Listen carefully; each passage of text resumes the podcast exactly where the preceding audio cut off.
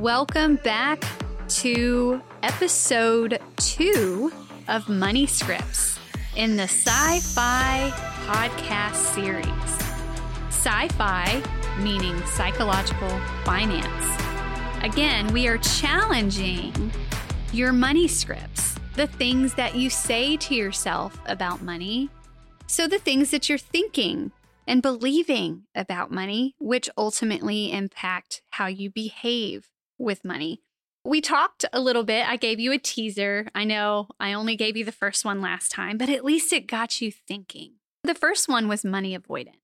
And now we go into money worship. With money worship, you might have the thought pattern more money will make things better, which could lead to the following behaviors placing work above family, giving beyond your means, and attempting to buy happiness.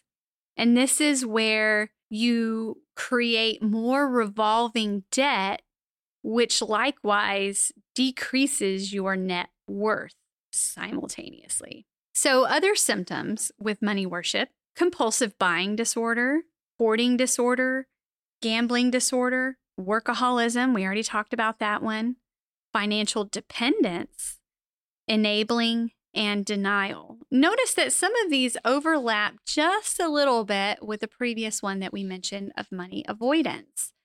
But with money worship, research supports that there is no correlation between money and happiness. We hit on that just a little bit before, but there was a wonderful quote that I had in my class that I want to read to you it was by the Dalai Lama. I am surprised by humanity because a man sacrifices his health in order to make money, then he sacrifices money to recuperate his health.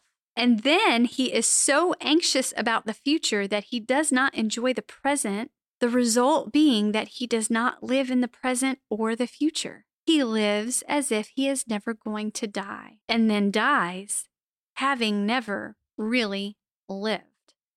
I love that quote. And listen, I don't follow the Dalai Lama, but I heard that in a TED talk when it came to money and happiness. And I'll be sure to provide the TED talk link because we had some very interested audience members when I provided the class. So I went back and dug it up for them. I'll provide that link in this post as well. Again, understand there is no correlation between money and happiness. Happiness is one of the basic primary emotions, which is neither positive or negative. All five primary emotions sadness, anger, fear, disgust, and happiness they are neither positive or negative. They are simply signals. They're so unstable and fleeting. That is why they are signals. They let us know, they alert us to what maybe we should do next. If you want joy, which is a mood state, then that is something different altogether. And that's a whole other podcast. But people who are miserable at their current income level will probably be miserable at a higher income level. Let me tell you something, and I shared this with the class and with you all on the podcast. I grew up with very humble beginnings. I was born into Section 8 housing, lived in very less than stellar homes. And I got to tell you, even living in a very poor situation, I still have very happy memories. So there you have it. You can be happy without having a lot of money. And I will also tell you, as I've aged and as I've become more successful in life, and made more money in life, that did not equate to more happiness. If anything, equated to more stress. so, happiness in many ways and joy in many ways is a choice. The pursuit of money is never quite satisfying. Using money as a tool to try to quench the thirst of all those things that you really want, it's just not going to work finding those things that really work for you and bring happiness.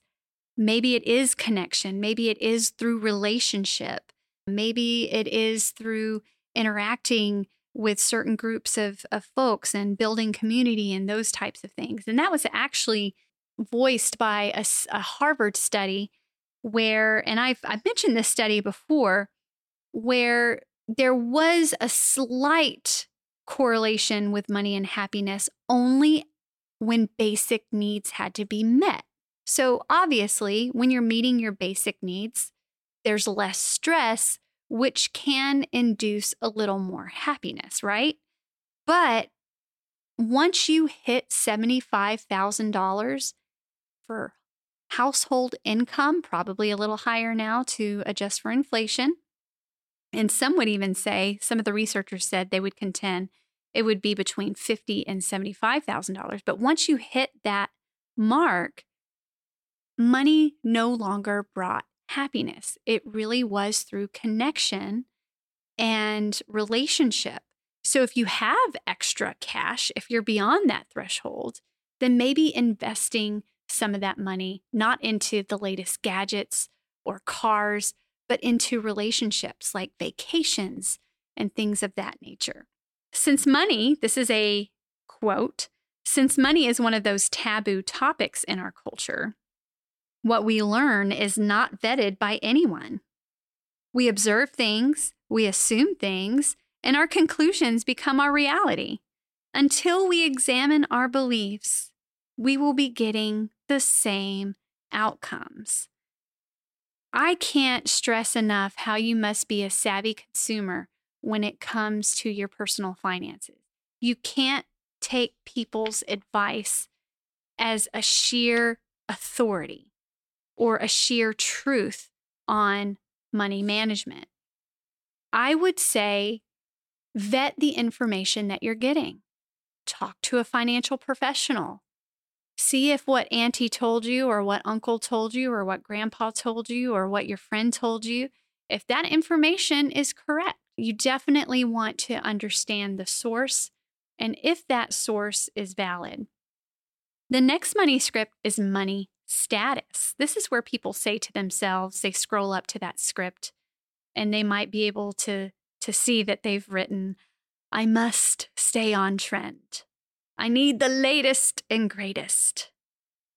And they'll see as they scroll through their own script that their self worth is tied not to net worth, but tied to the things that they have.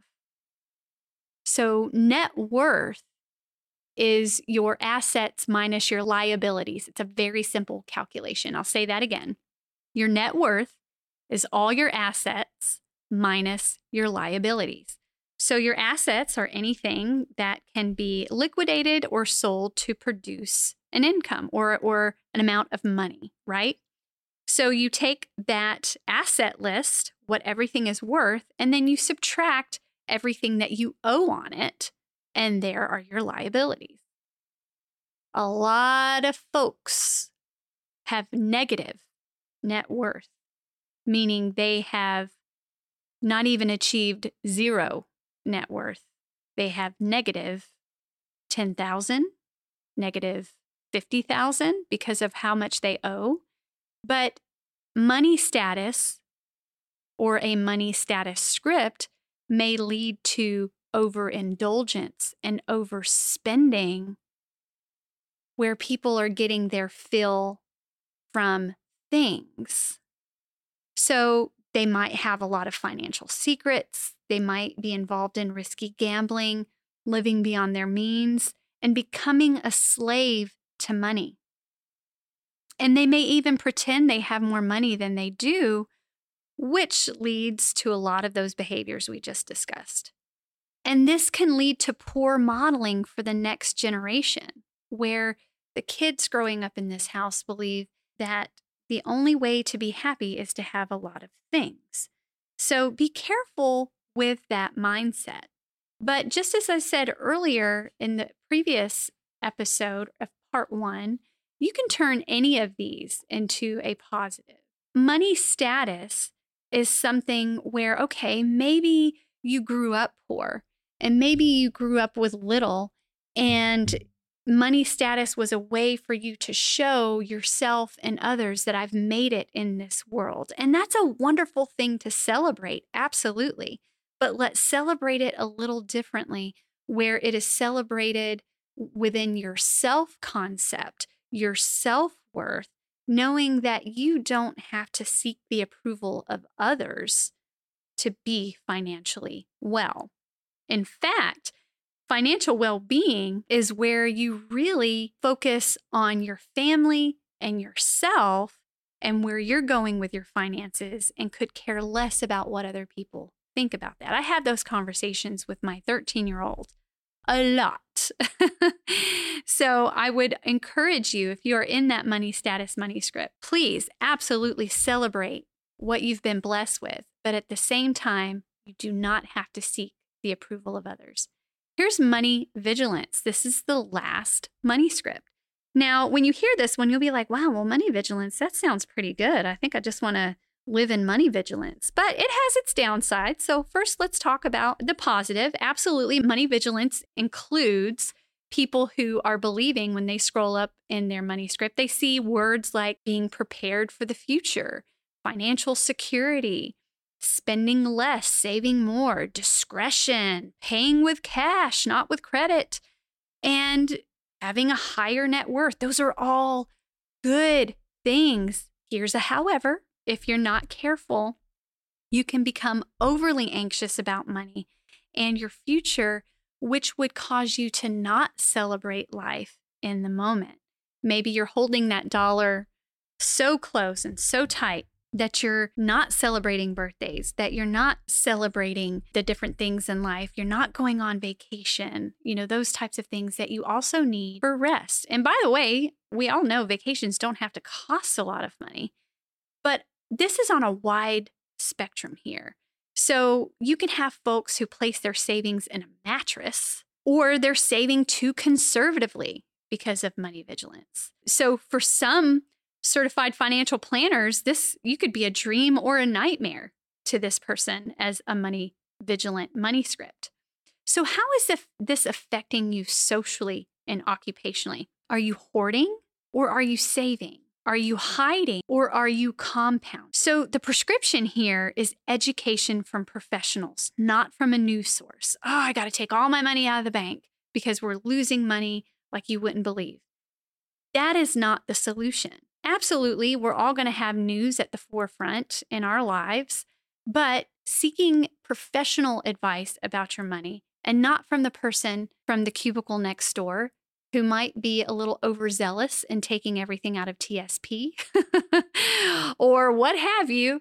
Maybe again, being a savvy consumer, what do I need to do to remain healthy, but not overly anxious? I want to close this up, like I said, with the affirmation and validation that it is difficult to just switch the script and change your money script. It is difficult. Let me give you a quote here. Financial success requires us to get our financial behaviors in line with the financial reality of the modern world.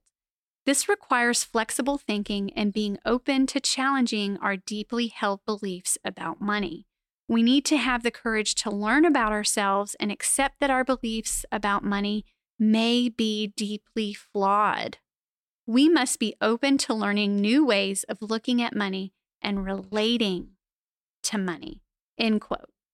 So, yes, psychology understands human nature, that you are going to have a difficult time just flipping that script. Here's what I would tell you most humans are going to perpetually think, ponder, or contemplate what they'd like to do about anything before taking action.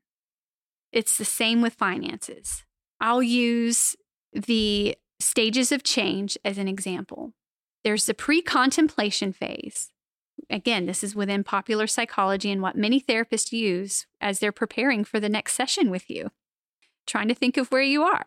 You might be in the pre contemplation phase where there's no mention of changing behavior. Or you might be in the contemplation phase where you are aware that a problem exists, but you're not committed to change. You might be in a preparation stage of change where you intend to take action to change, but you just don't know how to do it yet. But then comes the action stage where you are now executing a plan to modify your behavior. Congratulations. Yes, let's celebrate that. Maybe listening to this podcast is an action step for you. And then you have maintenance. Once you have followed those behaviors and taking those actions, maintaining or sustaining the changes and developing that new behavior and continuing that new behavior. But before you get to relax a little bit you might relapse and return to your old habits, your old ways of thinking, but that's okay. That's part of the healing phase. The last one is the termination stage, where you are steady, you're stable, and there's really no temptation to return to your old ways. But there is always a steady vigilance there.